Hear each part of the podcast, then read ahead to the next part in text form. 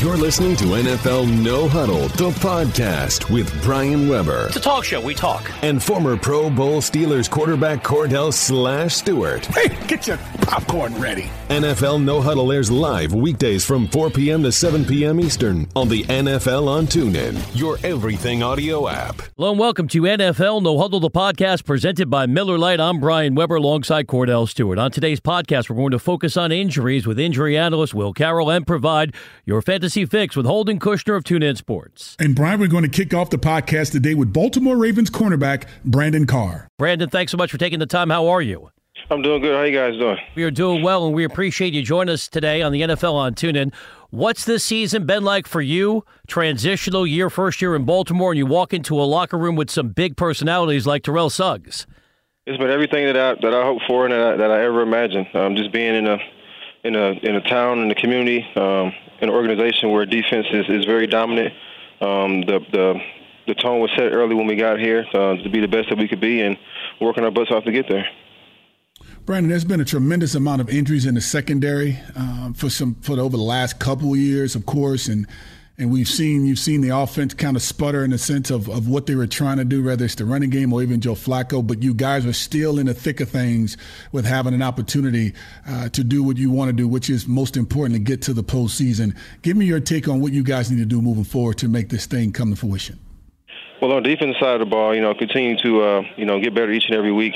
Um, the less points that we we hang, let, let the opponent put on the board, the better for us. And on offense, you know, those guys are you know, take care of themselves. But you know, we, we're excited to go out there on defense, no matter what the situation is, to go out there and try to make a play, make a play for our team, get off the field. So, um, you know, every other two phases of the game, we really can't worry about those guys. But just on the defense side of the ball, continue just to up uplift each other and get better each and every week. Ravens quarterback Brandon Carr is our guest on the NFL on TuneIn. Brandon, want to talk much more about how things have come together defensively in Baltimore, but when you joined us, we were talking about tonight's game between Washington and Dallas.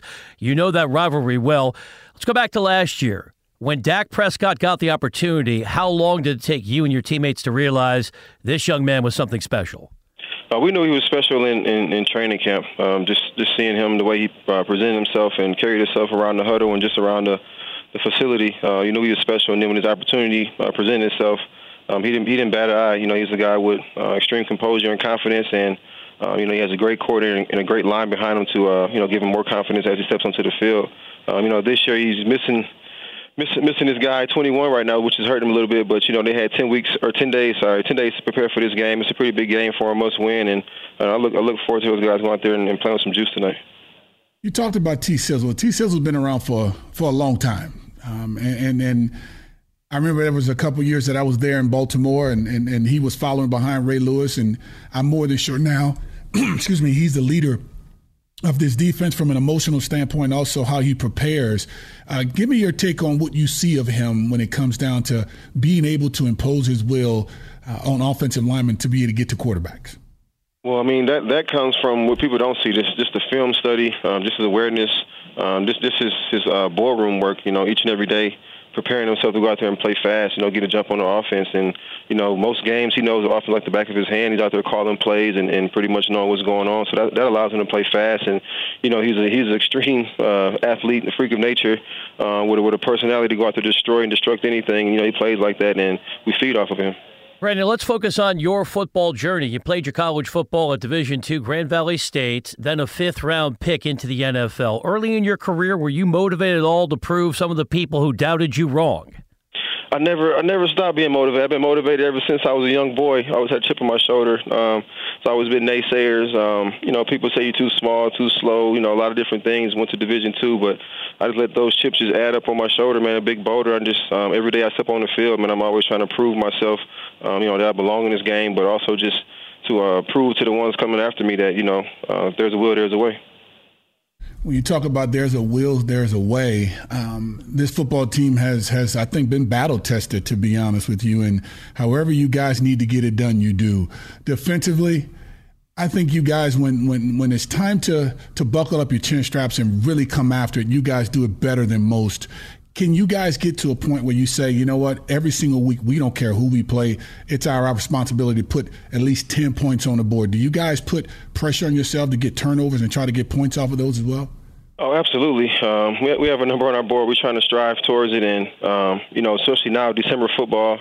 um, this this is playoff ball. You know, every possession counts, every play counts. So you know we we look forward to um, you know our film study preparation. So we go out there and play as fast as we can, and we can score points on our side of the ball. That's that's added for our for our whole team in general. So. Uh, we, we try to take the ball away and score as many times as we can, and hopefully in the next few weeks we can get some more points on the board from the defensive side. Chatting with Ravens quarterback Brandon Carr, and that starts with Sunday's matchup, a game filled with playoff implications for both you and Detroit. What kind of challenge do you think Matthew Stafford and that offense is going to present based on the film study you've been doing? Uh, he's a he's a good quarterback, elite quarterback with a strong arm. Uh, he has the keys to the offense. Um, you know, he's making checks at the line. Um, he has confidence in the receivers and confidence in his arm as well. Uh, so it's going to be a challenge for us. We're excited for it. This is what we play the game for. This is what we, you know, we build up to this point in the season, the December football, play against high-powered offenses at home. Uh, so we, we're ready for the challenge, ready for the matchup. How far? How much? You, are you guys looking forward to playing Pittsburgh in two more weeks? Or are you guys really focused on Detroit? Give me, give me your take on how you guys look at games moving forward because I, I remember Coach Mike Tomlin mentioned New England Patriots and that's two to three games down the road. But do you guys really do take it game by game, considering that you know you have one of your arch rivals coming up in the next week or two? I mean, you can. I think you can. You can't afford to look forward right now, especially at this point in the season. It's a crucial part for us to keep continue to string string wins along, and uh, you know, a two game winning streak. Uh, you know, we got some rivals coming up, but we have a big game in front of us, a, a must win for us um, to stay in this race um, for for playoffs. So I mean, this, this is essentially a playoff game for us right now. So take care of the business at hand. Brandon, as you know, your teammate Alex Collins now has been making headlines because Irish dancing apparently has made him a better running back. It's worked. He's found his way into the end zone. Are there guys on the team trying this? Are you willing to put on the shoes and get out there and try some Irish dancing? That's funny, but uh, in high school growing up, um, my friends and I, um, we had an idea. We wanted to uh, sign up for a dance class to get our coordination and our, our balance and things um, to where we where we wanted to be. So I mean, I wouldn't I wouldn't um, you know tell a young person not to not to try. You know, myself, I got some other drills I like to do out there, but I think it's a good good uh, exercise for coordination. When it comes to dancing, do you think you guys will probably get the best dance award in the end zone? Because I've seen a lot of good stuff going on around the National Football League. Got the bowling uh, fiasco in Philadelphia when the guys were looking like the pins, and then you had some guys putting or, or chipping like they were playing golf. What do you guys have on the horizon when it comes to dancing in the end zone? That, that's that's been the best rule change, uh, you know, throughout this whole process, man. Allowing guys to show their creativity and just to, you know, just have fun playing the game. Um, but you know, we we have some more dances lined up. We got to make some more plays and uh, hopefully the more plays we make, the bigger our dances get for us. So we have we have fun doing it and just uh, fun throughout the week trying to create new new dances. We'll be tracking that. Let's wrap it up with what's truly important. It feels like giving back is significant to you. What can you tell us about your Carr Cares Foundation? There's a outstanding video the Ravens tweeted of you working with kids at a school promoting literacy.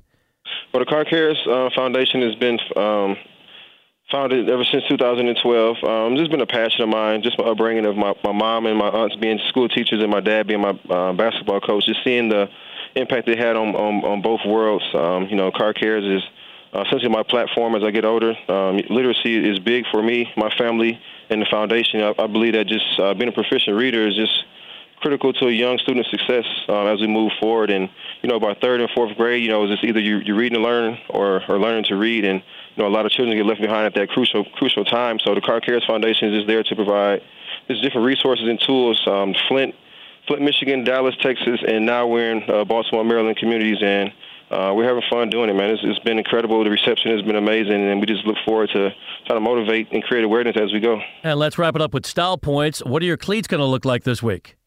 Oh man, you got to check them out. I got you know I kept kept my colors with the uh, the Ravens colors. I threw a little blue in from uh, the foundation colors from from last year, some uh, Miami Miami Beach blue type, and then uh, got the logo and I have a you know little design of a book opened up into some some ravens flying in the air. You know just to let your imagination soar when you when you dive into some books. So just uh, try to keep it fun and light, nice colors. Uh, looking forward to a win, man. Looking forward to a win and putting awareness out there for Carr Cares and, and, literacy. I like it. Very cool imagery. Brandon, we really appreciate you taking the time. Best of luck on Sunday. Thanks for the visit today on the NFL on TuneIn. Thanks for the opportunity, guys. Take care. You're listening to NFL No Huddle, the podcast, and we'll be right back with more after this. When it comes to a beer brewed to handle a Sunday full of touchdowns, insane punt returns, and I can't believe he caught that, look for the light beer that's always brewed for more taste with only 96 calories. Miller Lite, the original light beer, to be enjoyed from pregame to postgame. It's been a part of the game since it first showed up on the sidelines back in 1975. So when you reach for a light beer this game day, grab the one that won't fill you up and never compromises on taste, Miller Lite. Welcome back to NFL No Huddle, the podcast. Here are your hosts, Brian Weber and Kordell Stewart. Next up on NFL No Huddle, the podcast, presented by Miller Lite, we're joined by the injury expert, Will Carroll. Will, thanks for taking the time. So we saw the video of Aaron Rodgers looking good, throwing before the Sunday night game in Pittsburgh. What do you make of the quote from teammate Clay Matthews saying, I think we probably should have kept Rodgers off the IR? Yeah, you know, it, it, was always a gamble. They obviously needed the roster spot. Uh, so I think they were headed this way, and they always wanted to be cautious with it. The fact that he could be out there now, uh, that he's able to perform the physical function, doesn't tell us whether that, that uh, collarbone is fully healed. It's obviously braced, it's locked in there with the plate. Uh, but again, you want to make sure he's absolutely 100% so you don't end up with a situation like Tony Romo a couple years ago where he got out there too early uh, and, and put himself right back in, in a bad situation. So every sign is good, but there's never been really a worry about this one. It's just an unfortunate loss of time. You got to be patient, and uh, I guess Clay Matthews has to be a little bit patient. I don't know. What have they got? Another State Farm ad? Discount double check. Um, Speaking of speaking of injuries and guys being 100, uh, percent let's stay within that division and talk about Matthew Stafford. We saw him gimpy in the game against yeah. the Minnesota Vikings and not being able to finish well. And I think it was his right ankle. Tell me where it is right now. Yeah, you know, he was hit from the inside, which is an unusual uh, way to get hit. Normally, we see guys get hit from the outside. They're obviously standing upright, and it's a situation where you certainly worry about not so much the mobility for a guy like Stafford, but is he going to have that stable base? Is he going to be able to move just enough? Uh, and, and so far, the indications are yes. What you don't want to have to do is go in there and brace him up to have any sort of, uh, you know, something that he's got to think about or that he'll feel when he's out there. You know, he practiced on Wednesday. Uh, word is that he practiced uh, he had X-rays after the game that were negative. So what we're dealing with basically is an oddly, you know, functioning uh, uh, ankle sprain, and those, you know, as long as it's low grade, which this has appeared to be, and you can play through it. You're, you're limping, you're gimping, but after a week of ice and rest, he should be back to nearly 100%. Though I'm sure they'll be uh, checking it closely and taping him tightly. Injury analyst Will Carroll is our guest on the NFL on TuneIn. Will, watching Dallas struggle without Ezekiel Elliott, I think we're overlooking what's going on on defense. They've really missed yeah. Sean Lee. In general, what happens when a hamstring is injured? The muscles tear. Uh, I mean, I think the, the the thing you have to realize here is that muscle is uh, basically take a look at your steak, take a look at your chicken before you cook it tonight, and that's what a muscle fiber is. And if you tear it, it's got to heal back up. Uh, you can't go in there and try to stitch it back up. I mean, cut a steak and then try to stitch it back together. That's tough. That's what surgeons do sometimes. Uh, but this is just something where you've got to wait. You've got to make sure it heals because if you get back out there too soon, you're going to tear it again. You're going to take it right at that weakest point where it's scarring up, and it's going to it's going to tear, and then it's got to restart the process, and you're just going to have problems worse, that scar is never 100% as strong. It's about 70, 75%. You can strengthen around it, but scar, scar is a scar. Uh, so it's a tough situation. Lee has had a ton of injury problems, uh, just like Jordan Reed across the field from him. Uh, also a hamstring injury that just doesn't seem to, to be healing. Uh, sometimes, you know, these guys can have every single skill except durability. And that's the tough part. As good as they are, as much of a difference maker as Lee is, as tough of a matchup problem as Jordan Reed is, I think we have to go back to availability. Uh, you know, if you can't get out there, you're not a problem. You're a problem for your own team. The other thing to note on Lee is that we've got to take a look at Jaylon Smith, who's an inspirational story. He's playing through an injury that, frankly, I didn't think he'd be able to get back from. Playing without being able to move his foot after that devastating knee injury, he is not as mobile as he needs to be. But the fact that he's able to do it enough to uh, fill in for Lee. The problem is with Lee out, he's being exposed in more and more situations, and, and that's problematic because what he's doing is pretty special. Speaking of doing something special, the LA Rams have been doing pretty darn good with yeah. Cooper Kupp and and also Sammy Watkins coming from Buffalo. But you have Robert Woods in his shoulders shoulder injury. How much you think that's well? We know it's going to affect his offense, but how long will he be out uh, to where he'll be able to uh, at least come back at some point in time to do something? Yeah, you know, it's going to be interesting because obviously he's been pushed aside a little bit. The development of Cooper Kupp, you know, a so-called small college guy, he's been great. You know, he had all the, the measurables. Uh, they really thought he was going to fit in, and obviously Jared Goff loves throwing to him. Uh, he's really more the 1A than the 2 in that offense, even with Sammy Watkins. Uh, so with, with Woods, it's the same sort of situation we have with Chris Hogan. It's also the same one we've seen with quarterback after quarterback after quarterback. And this is a question I keep coming back to the pads we have do not protect from these kind of injuries where someone falls onto the shoulder and the shoulder moves around in the socket. If it moves uh, back, you end up uh, injuring the acromioclavicular joint. It's a, the AC sprain or shoulder separation. If it goes forward, you end up tearing the labrum. If it goes directly back in, you saw what happened to Aaron Rodgers. You snap your collarbone or worse. So what can we do? I, I'm waiting for the NFL to say, you know what? We've got Jameis Winston, we've got Tom Brady, we've got Andrew Luck, we've got Aaron Rodgers, we had Tony Romo a couple of years ago. We now we're seeing it more and more with wide receivers. We're seeing it with, with defensive backs. What are we going to do about this problem? You know, it took them a couple of years to address concussions. What are we going to do about shoulders? Because I think this is a question for equipment manufacturers, for researchers we're already behind this. It's costing us a lot of time and a lot of salary lost. Uh, I think it's time to put that into research so we don't keep talking about this. I don't want to be talking to you guys five years from now about the same problem. There's always going to be injuries, but let's at least make them new ones. Hey, if you got anything to help a shoulder ailment, Kordell could use your panacea because I'm looking at my man on Skype from time to time, and he is just windmilling that thing to try to keep it loose. Ooh, somebody, it's, it's, what do you call it? Uh, what is it? Uh, what's the real mus- muscle in the back back there? It's real de- deltoid. Is that what it is? Deltoid, latissimus dorsi. You know, yeah, all, all it's all that stuff. Yeah, with all that so stuff, man. Complex. That's all. It's all that, bro. I can't even so reach complex. all the way back. I, I can't throw the football. I'm all screwed up. You, you thought I would have had a game yesterday. That's how bad I'm hurting right well, now. Yeah, I mean the, the the cost you guys have. We got to get you in a Modus QB and uh, see if we can free up that arm a little bit, Kordell. yes, sir. We need it. We need it. Plus, Kordell's back hurts because he carries me for three hours every day. yeah, that, that's another conversation. That's pay. That's oh, not. Yeah. That's well, not last injury, time I checked, pay. you get paid. This is not charity work. Injury analyst Will Carroll is our guest on the NFL on Tuesday. Will, last one for me. Kelvin Benjamin traded from Carolina to Buffalo gets hurt quickly. Can you remind us what is a meniscus? What's going on inside yeah. his knee? Yeah, the meniscus is basically like the labrum in the shoulder. It's a small piece of cartilage that goes in between the two bones. It's behind the knee in the joint space itself. And it's kind of divided into two lobes. You'll hear about medial meniscus, which is on the inside of the knee, lateral meniscus, which is on the outside. And it's cushioning, basically. It's cushioning. It's a little bit of stability. Uh, there's a whole lot more stabilizers than there are cushioning. But think of it like the shock absorbers. You know, years and years ago, uh, when there was a small tear in the meniscus, the surgeon would just go in and take it out uh, because they said, you know what, you don't need the stability and the cushioning, no big deal. Turns out it is.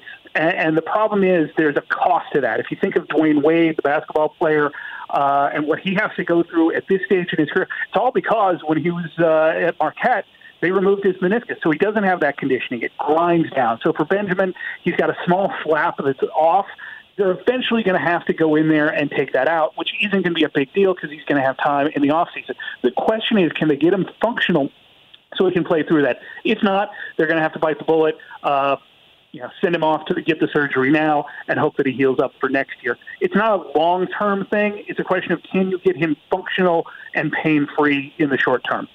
Speaking of functional and pain free, Tom Brady's been on his back a lot because of his offensive lineman uh, yeah. uh, up front. There's been a lot of interchanging taking place. Let's talk about the center, David Andrews. It's not an injury; it just seemed like it's more of an illness.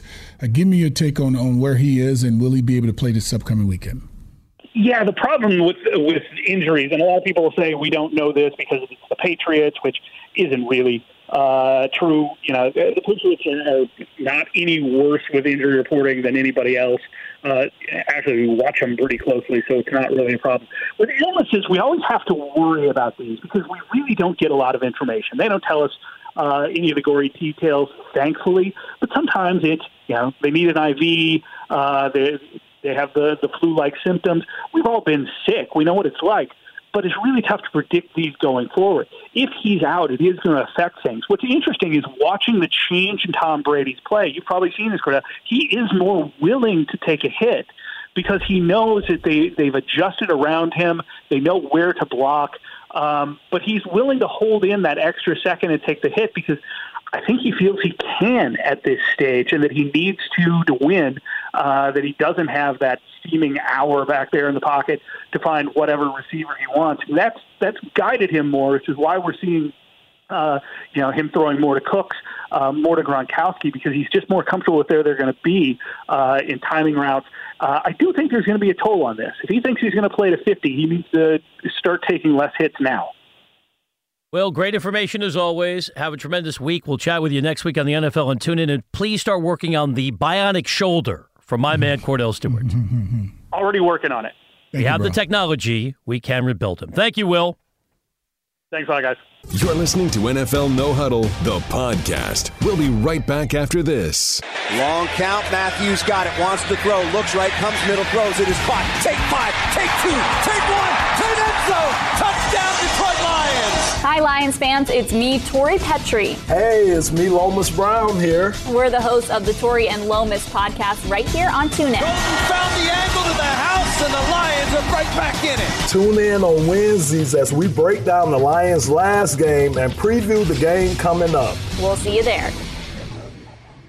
This is NFL No Huddle, the podcast. Here are your hosts, Brian Weber and Kordell Stewart. We're back on NFL No Huddle, the podcast presented by Miller Lite. Now let's take you around the league with Tyler Dunne of Bleacher Report. Tyler, always a pleasure. Thanks for taking the time to join us again. So, if Eli is moving on from the Giants, as conventional wisdom suggests, what could the market look like for him beyond a reunion with Tom Coughlin in Jacksonville?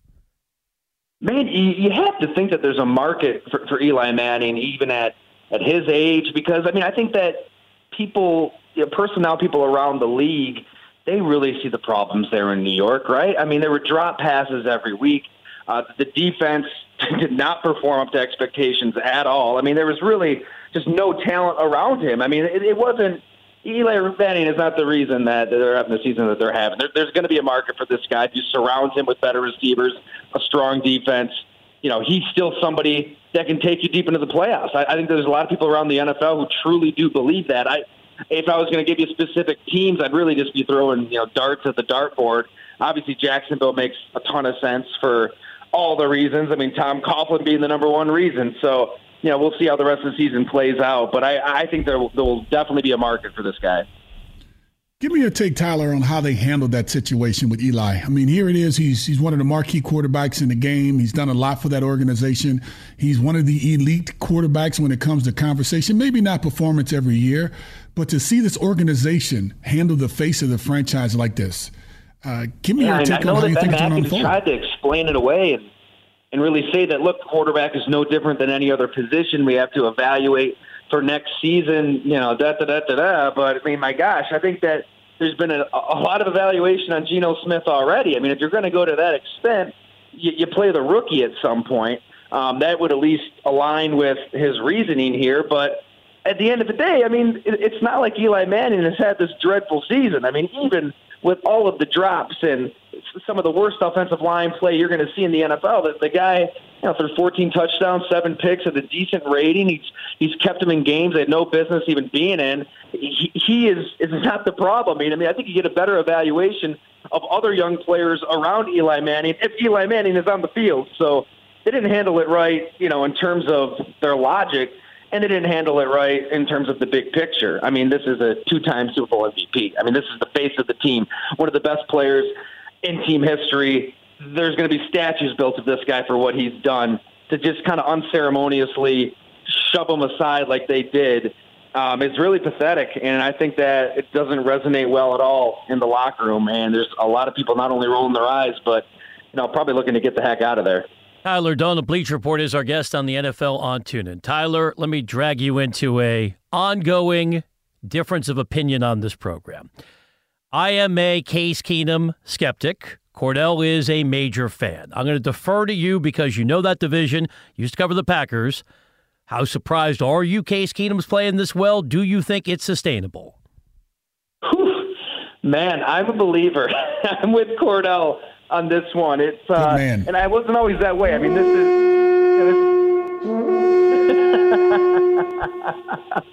he's, he's been a journeyman. He's been you know cycling through different systems, different coordinators, different teams.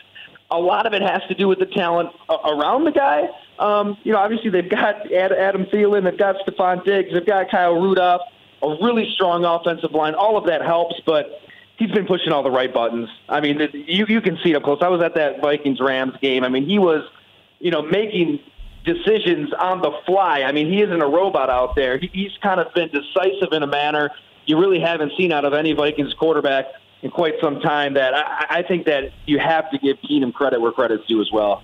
And allow me to further this conversation. So he plays well, they win the division, which I, I think we all can agree they will.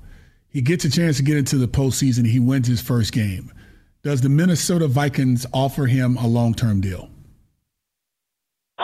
I, would think he'd have to, right? I mean, if he does all of that, if, if he takes you places you just haven't really gone as a franchise, I think you'd be nuts to just you know close the book on Case Keenum. I, know Teddy Bridgewater's right there, and maybe Teddy Bridgewater you know, is better than Case Keenum. It is a quarterback who can get him over a hump that Case Keenum can't. But if Case Keenum gets him into the playoffs, they, they win a couple games, they, they prove that they're a realistic Super Bowl contender. I mean, this is a team that could host a Super Bowl. That's a very real possibility.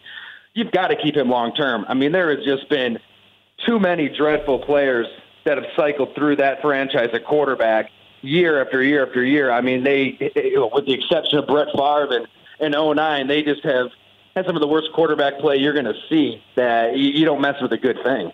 And Tyler, you probably have thought of this, and Kordell, you can steal it if you want. If you want to make the Case Keenum argument and connect it to Minnesota, remember when Rich Gannon was the backup in Minnesota and waited and waited and waited for an opportunity, finally went to the Raiders, blossom into a league MVP. I'm not buying it, but if you want to come up with a straw man argument, that's how it sounds. As I'm now answering and asking the questions here on NFL No Huddle, taking you around the league with Tyler Dunne, Bleacher Report. Tyler, we have Washington playing Dallas tonight in prime time. Where is Kirk Cousins playing next season, in your opinion? Oh my gosh, man! I he could be in what six or seven different places. You would think that logic would prevail, and the Redskins wouldn't let a top 10, possibly top five quarterback get away. I mean, I, I think that Kirk Cousins plays himself into that blank check. I know they're five and six, but my gosh, I mean, they took all his weapons away. They've had injuries all over the place. You know, they, they're probably a one or two team, two win team without Kirk Cousins. I don't know. I mean, I, I, I think that he has a shot at sticking around, although it the Redskins really seem dead set on not paying him what he wants and letting him walk, which just seems nuts. So, you know, San Francisco, you know, we're going to see what they have in Jimmy Garoppolo. If Garoppolo flops, I mean, there's the obvious San Francisco connection out there. That could be a possibility. I mean, living here in Buffalo, I think the Bills would love to add a Kirk Cousins if they could. Both New York teams could.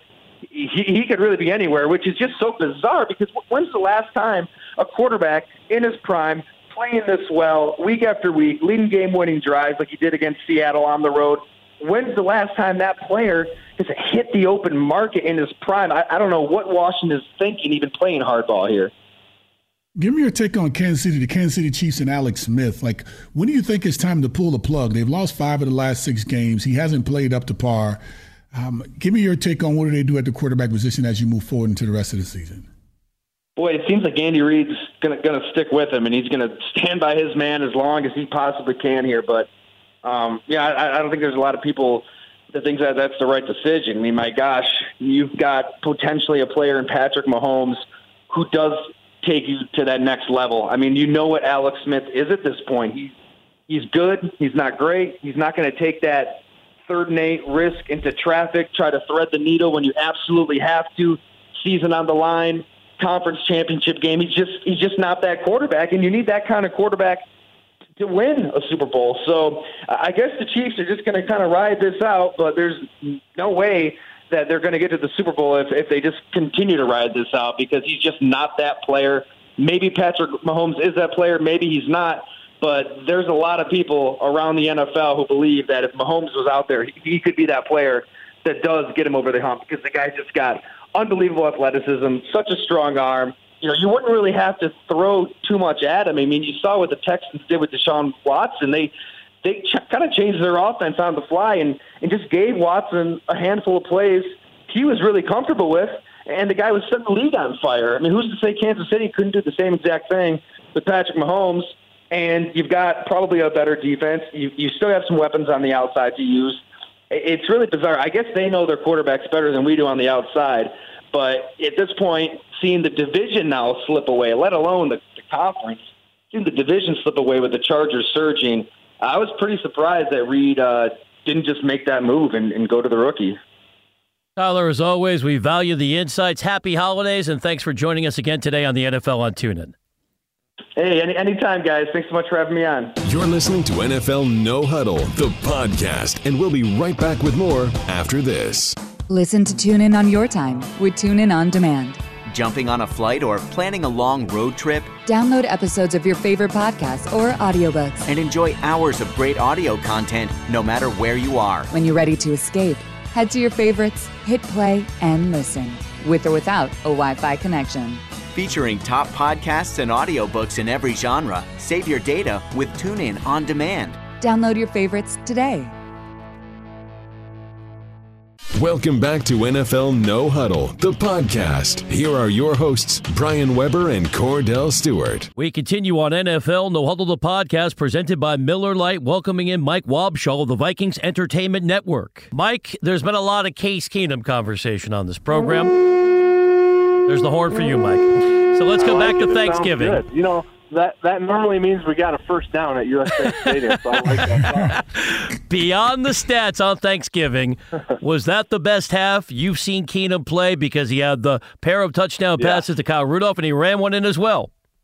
Yeah, I think it was. And um, you know, Coach Zimmer does a radio show here in Minneapolis every week on Wednesdays. And, you know, you hear coaches, they like to stay away from hyperbole as much as they can. They don't like to single out individuals. Um, but he was asked, was that the best uh, game that Case Keenum has played for you? And he said yes. Um, so I think if Zim says it, I think the rest of us can say it.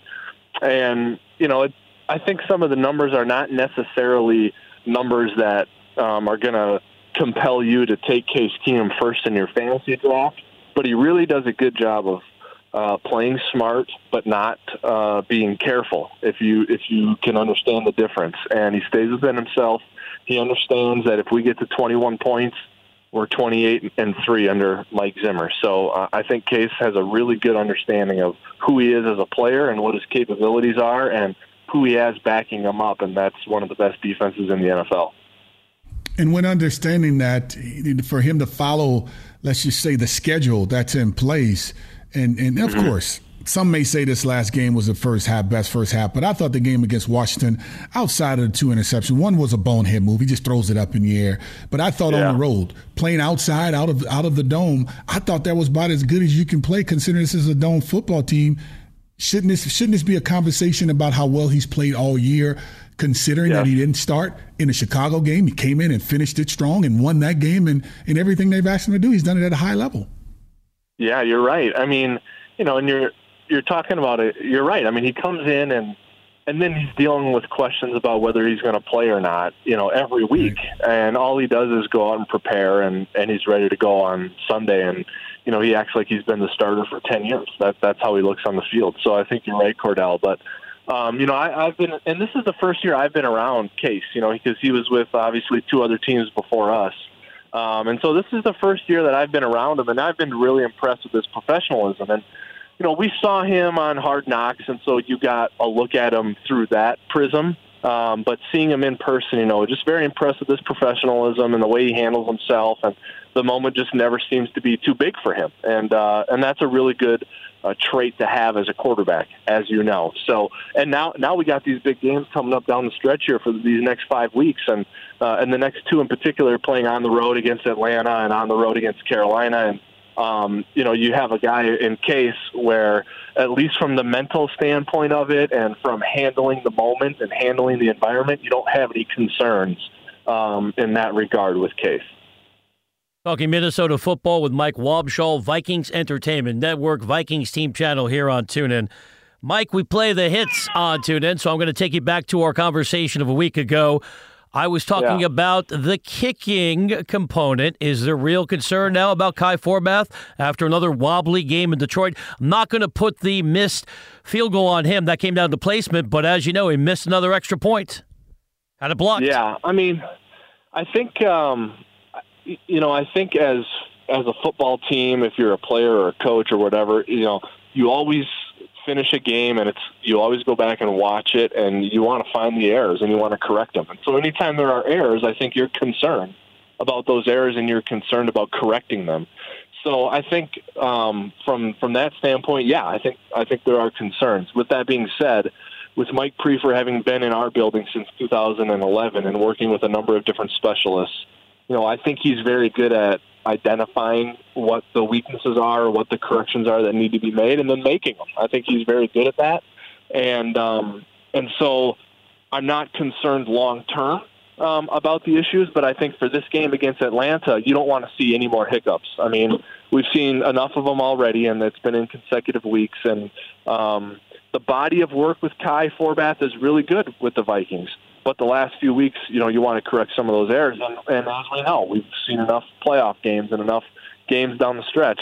It's going to come down to making kicks. It just is. With the extra point being a longer kick and with these games being tight, closely contested games, you need to execute in the kicking game. The Vikings need to get better at doing that, and I think they will. Mike, there's a couple feel good stories on the offensive side of football. We already talked about one in Case Keenum and his journey. And now here it is. You have Adam Thielen, Thielens, Thielens, excuse me, yep. and his success yep. that he's had so far. Uh, up, got 11, what, a thousand yards in 11 games. Uh, he's from what, Detroit yeah. Lakes, Minnesota. Uh, growing yep. up as a big fan of Minnesota Vikings, and here it is as Randy Moss, Moss, mentioned, he's uplifting his football team to to be one that's being recognized for not just running the football and good defense, but also catching receivers catching the football and making making some touchdowns and getting the yards after the catch. Give me a story about him. Yeah. Well, the cool thing about Adam, um, you know, everyone kind of knows it's the small town story. He's from Minnesota and he's playing for the Vikings. You know, so um, so that that's a cool story. But he he went to college where we have had training camp, Minnesota State University Mankato. You know, so that that's that's kind of an added layer of the story that's pretty cool. And um, and the one great thing about Adam is I, I remember when he came to our tryout camp. I mean, the weekend after the draft, we have a tryout camp, and and we call it the call of the wild because I mean, you got you got guys coming from everywhere. You got guys coming from St. Cloud State, um, you know, you got guys coming from Minnesota State and Mankato. Um, you know, guys that weren't even invited to regional combines. But you know, you you need to fill out a camp, so you got 50, 50 guys there. Adam was one of those guys. You know, the call of the wild guys. But he made it through. He impressed in that three-day rookie mini camp, and, and here he is several seasons later, he's a thousand yard receiver with five games to go. I mean, and and the whole time he's been the same person, um, a down to earth guy and uh, and a hard worker. And I think it's so ingrained in him to have to prove himself that even though he signed a big contract and he's a thousand yard receiver, I mean, at a Thursday practice getting ready for the Falcons in Week 13, I mean, you think he's getting ready for the Super Bowl, um, uh, and that's I think that's just how he's wired now, and I think it's going to benefit him for his entire career.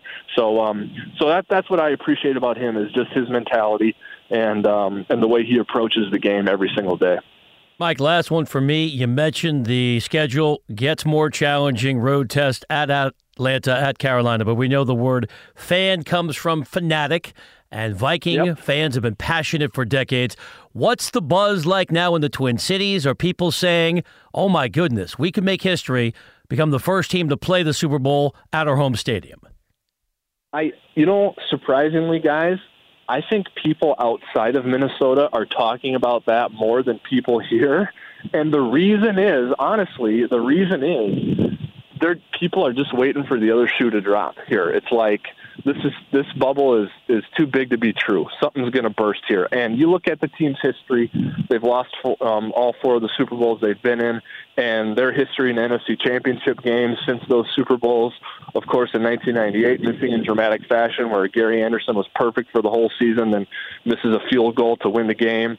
Uh, of course, 2009 against the, um, against the New Orleans Saints was a dramatic loss with Brett Favre in overtime, um, getting shut out at, at Meadowlands 41-0 to the Giants. I mean, it's just Vikings fans are just waiting for something devastatingly unlucky to happen and and for the whole thing to come crashing down. I mean, and that that's just um, being honest about so, what their what their attitude is. Yet on game day at US Bank Stadium they show up, they're loud, they're supporting their team, and you know it's really a fun environment. So um, it would just be such a cool story to play the big game in your home stadium. It's never been done. In fact, no team's ever gone beyond the wild card round. Um, you know, in their own stadium in the playoffs during the year that they were hosting the Super Bowl. So we'll see what happens. Um, you know what? And over these next five games, the Vikings play the good teams. They're, they might lose a game, and it's going to be really interesting to see how they respond to that. You know, because they haven't lost in two months. So what's going to happen if they lose a game to Atlanta or Carolina or Cincinnati? How is everyone going to respond? What's going to happen with Case? Um, you know, how do they come back the next week and handle that adversity that they haven't seen in two months? I think it's going to be really interesting to see all that stuff unfold. Mike, great information as always. Enjoy the marquee matchup Sunday, and we'll chat with you next week on the NFL on TuneIn. All right, sounds good. Thanks, guys. You're listening to NFL No Huddle, the podcast. We'll be right back after this. When it comes to a beer brewed to handle a Sunday full of touchdowns, insane punt returns, and I can't believe he caught that, look for the light beer that's always brewed for more taste with only 96 calories. Miller Lite, the original light beer, to be enjoyed from pregame to postgame. It's been a part of the game since it first showed up on the sidelines back in 1975. So when you reach for a light beer this game day, grab the one that won't fill you up and never compromises on taste. Miller Lite. This is NFL No Huddle, the podcast. Here are your hosts, Brian Weber and Kordell Stewart. This is NFL No Huddle, the podcast, presented by Miller Lite. It's time for the Fantasy Fix with Holden Kushner of TuneIn Sports. Fantasy football has become a major reality for millions of fans. Makes him off to the 30. He's gone. He's gone. What a move. It takes skill to win your fantasy championship, separating the zeros. He does to the near side, and it's picked off. Intercepted. From the fantasy heroes. Down the middle, it's caught over the shoulder in the end zone. Buckle up your chin strap for the Fantasy Fix. Holden, you know the sports scene in our nation's capital very well as we get ready for Thursday night football. It's Washington, Dallas. Given all the injuries the Redskins have suffered, how do you see the Redskins running back situation tonight? Perine, more Perine, and more Perine. Samaje Perine. Uh, as long as he's getting the volume, he's in your lineup tonight. And uh, I don't think there's any question about it. Despite the fact that the offensive line has had their issues, this guy's getting the ball in his hands, and that's what we want. So I think Samaje Perine and maybe Jameson Crowder, the two players uh, on the Redskins offense that I'll target this evening. Holden, how cautious will you be to use either Devonta Freeman or Tevin Coleman against the Vikings' tough rush defense? You know, I think even before he got injured, Freeman wasn't having the same type of numbers under Sarkisian. Now, it does seem like Sarkisian's figured out how to use Julio Jones the last couple of weeks. Um, as far as Coleman goes, he is he's the number two. So I would feel a lot more comfortable starting Devonta Freeman. It looks like uh, at least the coaching staff is saying there's no restrictions on this guy. I think he's a running back too. I don't think he is the usual premier play this week. You'd like to see him get back in action. You'd like to see him a little better matchup, but you're definitely plugging and playing Devonta Freeman. I don't think Tevin Coleman's anything more uh, than a than a flex play um, at, at running back. It's a fantasy fix with our pal Holden Kushner. Holden, Jameis Winston back from the shoulder injury. Tampa Bay's on the road to Green Bay. If you're in a bind and it's crunch time in fantasy football, would you start Winston, and what's the impact on his receivers now that Jameis is back on the field? Yeah, I mean, listen, uh, this is, I mean, you're really taking a risk with Winston. That being said, he has a primo matchup. You got a banged up Packers secondary. They've got a, at least one of their corners, starting corners, missed practice today. We'll see what happens with King. So uh, Evans alone, uh, Mike Evans alone, could find pay dirt this week a couple of times, although he has not found the end zone very often this year. But he and Jackson and Cameron Brate, I would expect to have a role in the offense again. Kind of went away with Fitzpatrick being in there. Brate just popped up on the injury report, but I, I tell you, I think there's a lot worse options this week that I could think of than Jameis Winston, despite the fact that you do have a shoulder issue there, so it's, it's it's a question mark. But I mean, I feel better about Jameis Winston than I do Joe Flacco or Geno Smith or even Andy Dalton against the Steelers this week. Holden, the, the Chiefs have over the last six weeks lost five of their six games, but do you see them bouncing back after a slow slow few weeks? And which guy do you target to have a big showing? Yeah, I don't like the way that their offensive line is performing right now, and it, there's been a lot of questions. Oh, why is Kareem Hunt not? Is Kareem Hunt not good? Well, just go look at the production of the offensive line. It's been a disaster. They were banged up. Now they're getting bodies back. They're still not uh, opening up holes. They're missing blocks. So you know, I'm I'm not really sold on them. I think uh, Kelce, Travis Kelce's the guy that's going to put up numbers no matter what. So you're not sitting him. I think if you haven't already tempered your expectations for Kareem Hunt, you better. Uh, and it might be too late at this point. He's not going to be one of the uh, the top ten, even top five. Some were saying the best uh, fantasy running back this year. He's not going to be there. I think Tyreek Hill is an interesting play this week too, because if you look at his home road splits, Hill has had a lot of success on the road. He has not had success at home. So I think this is a week where you fire up the studs and Kelce and Tyreek Hill and everybody else got to take a step back. Talking fantasy football with our friend Holden Kushner. Holden, it's the golden age of playmaking wide receivers. Think about the talent on display when Minnesota takes on Atlanta. Julio Jones, better than 250 receiving yards a week ago. Adam Thielen's been incredible. Who are your top three receivers this weekend? Just from that game or overall? Overall, league wide. Yeah, I, overall, I got I got to tell you, I think DeAndre Hopkins is my guy here. I love him up against the Swiss cheese secondary of Tennessee. Uh, Hopkins, it seems like every every game he's either catching for 100 yards or he's getting in the end zone. So I think he's there. I think Keenan Allen and his matchup this week against the Cleveland Browns is going to be splendid. He's been getting a ton of volume, you know, 12, 13, 14 targets from Phil Rivers. That should be a game where Keenan Allen should be able to shine. And then, you know, Julio Jones has a rough matchup against Xavier Rhodes this week. I'm not saying, you know, he's not going to go out and put up another 200 and whatever yards he had last week. Uh, I think you got to temper your expectations there. Could he put up 100 yards a touchdown? Yeah, I think he could. But um, and I think Antonio Brown, his splits on the road, kind of bump him down a little bit. I'd even throw Brandin Cooks and Mike Evans in the mix. So Hopkins, Allen, Cooks, Evans, and then of course Thielen, AJ Green would be in play because the Steelers give up the big play. It seems like every single week. The fear I had for the Carolina Panthers when they asked for Christian McCaffrey was how are they going to use him? Do you think they figured out how to do that? And what do you think of his value uh, is going to be for the rest of the season? I mean, for the rest of the season, he's turned into a very reliable running back too, um, especially in PPR, borderline running back one. He's just getting a lot of volume in the passing game. Although his last two games he has just five catches, but you know Cam Newton's looking his way. Uh, I'm just I'm looking at the targets this year. He's got 84 targets this season in just 11 games. That is an outrageous number. Almost eight looks a game he's getting thrown to. And he's, listen, you like to see more than three and a half yards per carry, but over the last three weeks, he's up that and he's averaging about six yards per carry. So I'm, I'm buying in on McCaffrey. It seems like he has broken through a little bit, and I, I look for him to have a better game this time around uh, on the ground. Last time against New Orleans, he had 16 yards rushing on four carries, but he did have nine catches for 101 yards. I wouldn't expect that, uh, 101 yards, but I would expect him to rack up some yards on the ground this time too. Finally, most importantly, how are things coming together on Baby? Watch, watch, watch, watch, watch. I think it's going down, like to, like right now. Right now, as we speak. I think it has begun. The process has begun. Can you do play by play on the air? we have the right to that, right? Um, sure. Why not? I'll go for that. Yeah, yeah, yeah. Let's do it. Let's have a good time with that. I'm sure that'd be wonderful. well, the moment would be immortalized. At least you'd have some tape holding. Yes, yes, I would have some tape.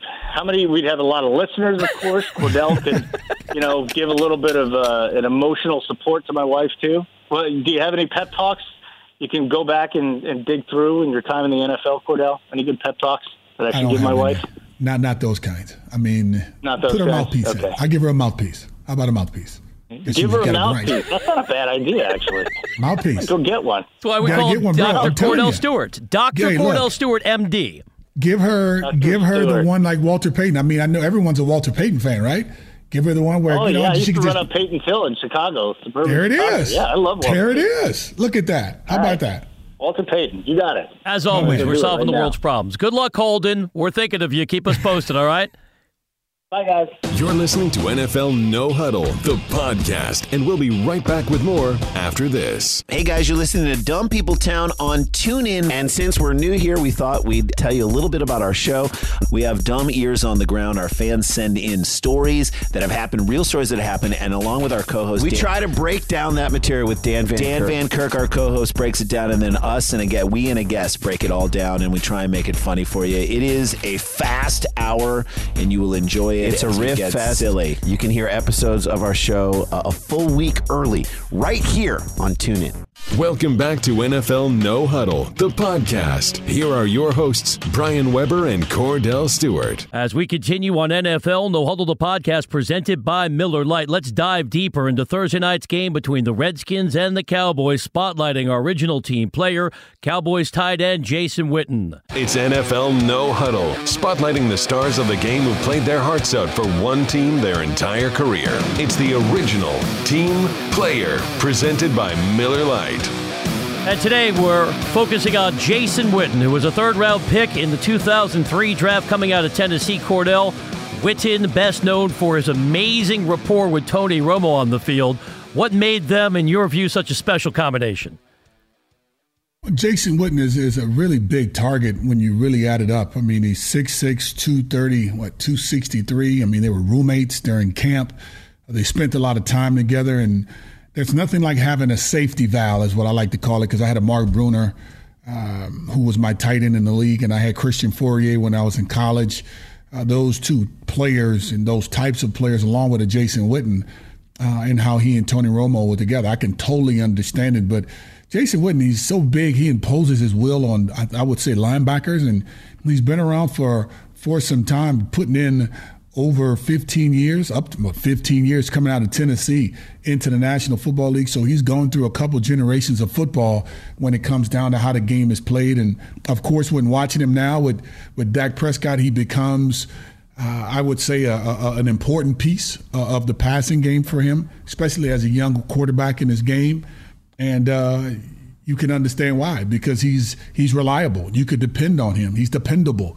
Uh, he, he's kind of like the I want to say he's the more athletic Rob Gronkowski, meaning that he's a big target. He can he can create some matchup issues uh, for defenses, but most importantly, I think he's a little bit more agile when it comes down to to being able to run some good routes. But as of lately, you can see he's getting older. But I tell you what, man, that run with he and Tony Romo the last couple years, including this one, uh, has been for for for Dak Prescott. And last year I thought it was solid. This year it's it's kind of up and down, injuries and all the issues with with Ezekiel Elliott is is not allowing them to connect the way that I think they should.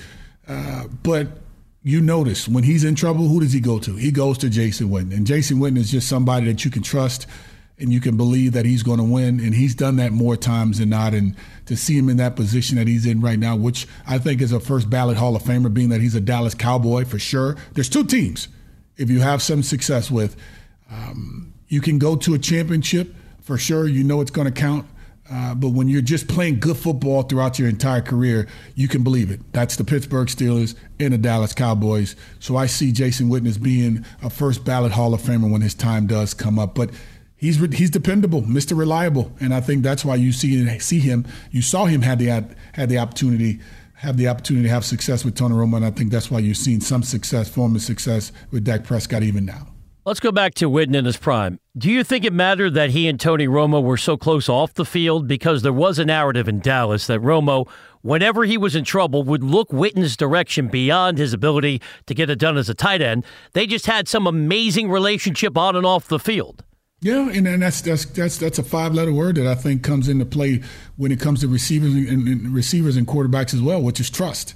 You know, when you when you when you know who the person is, it's not even the conversation you have when you're together away from the game of football. It's just the understanding of who you are and what you're about that sometimes determines that relationship even on the football field. And sometimes it work against you too as well, but it's very rare uh, you see that happening uh, between a quarterback and a receiver or a quarterback and a tight end and, and a quarterback and his offensive lineman. Anytime you can spend that type of time uh, with your teammate uh, and you can have that type of success uh, throughout the time in which you play together for that extended period of time, to me, it, it was 100% trust, along with the ability of Jason Witten coming out of Tennessee uh, and Tony Romo getting his opportunity from Bill Parcells, who gave him a chance uh, to, to have some darn some success, and, and, and, they did a darn good job of, of being able to create that relationship, allow it to last as long as it did. But unfortunately for them too, they didn't get a chance of playing one of the bigger games, uh, considering success. Because if you look at the numbers and the success they both had together, some can try to squeeze in a championship, right? Sometimes it, it equates to a championship, but they never had the opportunity. And but uh, you can believe that Jason Witten will be a Hall of Famer beside players like the Tony Gonzalez's of the world, who we know is going to be a first ballot.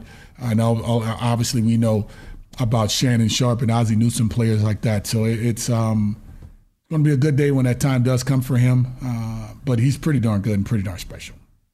Jason Witten is today's original team player presented by Miller Lite. You said it well. Clearly, he's going to Canton, Ohio. 10 time Pro Bowler, Cowboys all time leading receiver. Think about that as a tight end. Second all time in career receptions and receiving yards by a tight end, trailing only Tony Gonzalez. So, Kordell, based on the numbers, could I talk you into believing that Jason Witten is the second best tight end in the history of the National Football League? The second best? Second only to Tony Gonzalez when it comes to the stats. He's number two in every important category. Yeah, but you got you got you got Shannon Sharpe who, who's who's somewhat changed the complexity of how you gauge the tight end position because while he was a tight end that blocked, he was also just as fast and ran some pretty darn good routes uh, when he was with John Elway for that extended period of time that he was. Ended up getting him a championship when he got to Baltimore, uh, but yet he had actually got one at the latter part of his career. Excuse me, two, when he was with the Denver Broncos and got him one also uh, when he moved on and went to. Um, the Baltimore Ravens. So I, I, I, beg to differ on that one because I think Shannon Sharpe is at the top of that food chain of all those guys. Now, if you're going off of yards and if you're going off of catches and all that great stuff, sure. You know what? Yeah, you got that. Go ahead. But for as the best in being able to to be a difference maker, you saw that catch that Shannon Sharpe ended up catching, I think, in the AFC Championship game that ran up the sideline that helped that football team in the Denver Broncos with Trent Dilfer as the quarterback, and they end up making a run to the Super Bowl that year, Jason Witten was pretty darn good. He was more of a possession receiver type tight end than he was one that can be a runaway type tight end. Shannon was more of that runaway type tight end. You had a Tony Gonzalez who was that same type in a little bit more physical in a sense and being able to catch it at the highest points and probably one of the most aggressive. I think Jason Witten falls right behind the Tony Gonzalez, but Shannon Sharpe is leading the charge on this one. Uh, that's no way possible after being able to be a part of three Super Bowls. You think if, if Denver, if you think if the Baltimore Ravens didn't have Shannon Sharpe, that that offense would be any good? I'm with you. I'm just giving you numbers. So I think Witten's well, just top number, five. Sure, but Witten's when you start top saying five, better not than top two. I'm with yeah, you. Yeah, when you start saying better than, for me, it's it's it's not just the numbers because there's also hitting. There's hitting stats in this. I mean, the leadership of Shannon is totally different than all those other guys. Uh, I, I, would put Jason Witten, Tony Gonzalez when he was with the Kansas City Chiefs. Oh, it, it, was it was it was crazy. I mean, that's when you start hearing the Cal Berkeley conversation about him being a basketball player as well as a football player because he's slamming uh, the football along the crossbar. I think he was one of the first to start that, and then all of a sudden he goes to Atlanta and uh, was a was a big piece to Matt Ryan's success. Uh, but yeah, you can you can argue who's the second best between he and Tony Gonzalez. And of course, you go with the Dallas Cowboys. Yeah. I mean, he has a little bit more fire and pizzazz behind his name and who he played for. But Tony Gonzalez kind of. He kind of reinvented that position just a little bit based on his ability, his athletic ability. I mean, that's why you see start seeing the Jimmy Grahams that start coming along and the Todd Heaps that end up coming along out of Baltimore uh, because of players like he and and also uh, I would say even more, uh, Shannon Sharpe. So um, Shannon leads the helm. Uh, you can battle it out between Jason Witten and, and Tony Gonzalez. I would go with Tony Gonzalez because I thought he was a little bit more athletic, of course, uh, and then Jason Witten. But uh, come on, what class? You, you talk about Hall of Famers, really? I mean, when you when you start getting that category, now it's just personal preference. But if you're going off of ability and what they meant to their football teams, Jason Witten meant a lot to his football team with Tony with uh, Tony Romo. Uh, so did uh, Tony Gonzalez for both the Kansas City Chiefs and the Atlanta Falcons. But Shannon Sharpe, wherever he went, he won Super Bowl, so he gets he gets the top of that list for me. And that's why Witten's going to have a gold jacket, like Sharpe and like Gonzalez will soon. Jason Witten hoping to lead the Cowboys to a victory tonight as they try to snap their three-game losing streak. He's today's original team player, presented by Miller Lite. This original team player segment has been presented by Miller Lite, the original light beer. Miller Lite, hold true. NFL No Huddle will be back right after this. You're listening to NFL No Huddle, the podcast. We'll be right back after this. When it comes to a beer brewed to handle a Sunday full of touchdowns, insane punt returns, and I can't believe he caught that, look for the light beer that's always brewed for more taste with only 96 calories. Miller Lite, the original light beer, to be enjoyed from pregame to postgame. It's been a part of the game since it first showed up on the sidelines back in 1975.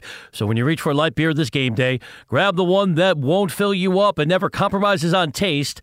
Miller Lite. This is NFL No Huddle, the podcast. Here are your hosts, Brian Weber and Kordell Stewart. As we close out NFL No Huddle, the podcast presented by Miller Lite, it's time for Kordell and I to tell you what we are more than sure is going to happen on Thursday Night Football. It takes a unique ability to navigate the topsy-turvy National Football League. Drop down, get your eagle on on this one. A special vision to find clarity in an always changing sport. I was wrong. Brian and Kordell aren't just sure about their perspectives, they are more than sure. I'm more than sure. Kordell, we have two minutes left. Five and six Washington on the road at five and six Dallas. Take you back to the first time these teams met in our nation's capital. Ezekiel Elliott ran wild. He was the offense that afternoon in Landover, Maryland. Of course, he's not going to play as the suspension continues. Kordell, how much confidence do you have that Dallas can move the ball without Elliott and win this game? What's the final score tonight? The tough thing about this for the Dallas Cowboys playing against the Washington Redskins is Ezekiel Elliott gave them a season high 150 yards and a pair of TDs. I don't know for sure if they're going to get that out of Alfred Morris or anyone else on this roster. Um, this team has been average at best uh, when it comes to what they're capable of doing. I think while Washington has been extremely inconsistent with what they've done offensively, defensively, and special teams, uh, I think because this game is played in Dallas, I'm looking at this one to say that the Dallas Dallas Cowboys may end up losing this game against the Washington Redskins, and I hate to say that, but I see them losing this game something like a, a 17 to 13 there in Dallas. I see the Washington Redskins winning that game. Okay, and if that proves to be the case, tomorrow we're going to be talking about Washington maybe having a chance to lock down that second wild card in the NFC because looking at their schedule, rather straightforward, although you're buying the Chargers much more than I am. But Washington on the road in LA coming up next Sunday with the benefit of additional rest coming off a Thursday night football game in which they're going to prevail. In fact, I think it's going to be higher scoring than you see it because I don't believe in the Dallas defense whatsoever. Philip Rivers looked like Dan Fouts on Thanksgiving. Kirk Cousins, despite the doubts I have in his abilities, going to carve up the Dallas D as well. Washington's going to win this game tonight 28 17. Enjoy the matchup on TuneIn Premium. We're back with you tomorrow with all the fallout, getting you set for Sunday as well on the NFL on TuneIn. Thank you for listening to NFL No Huddle, the podcast on iTunes with Brian Weber and Kordell Stewart. Listen live weekdays from 4 p.m. to 7 p.m. Eastern by downloading the TuneIn app and searching NFL No Huddle. The National Football League is on TuneIn, your everything audio app.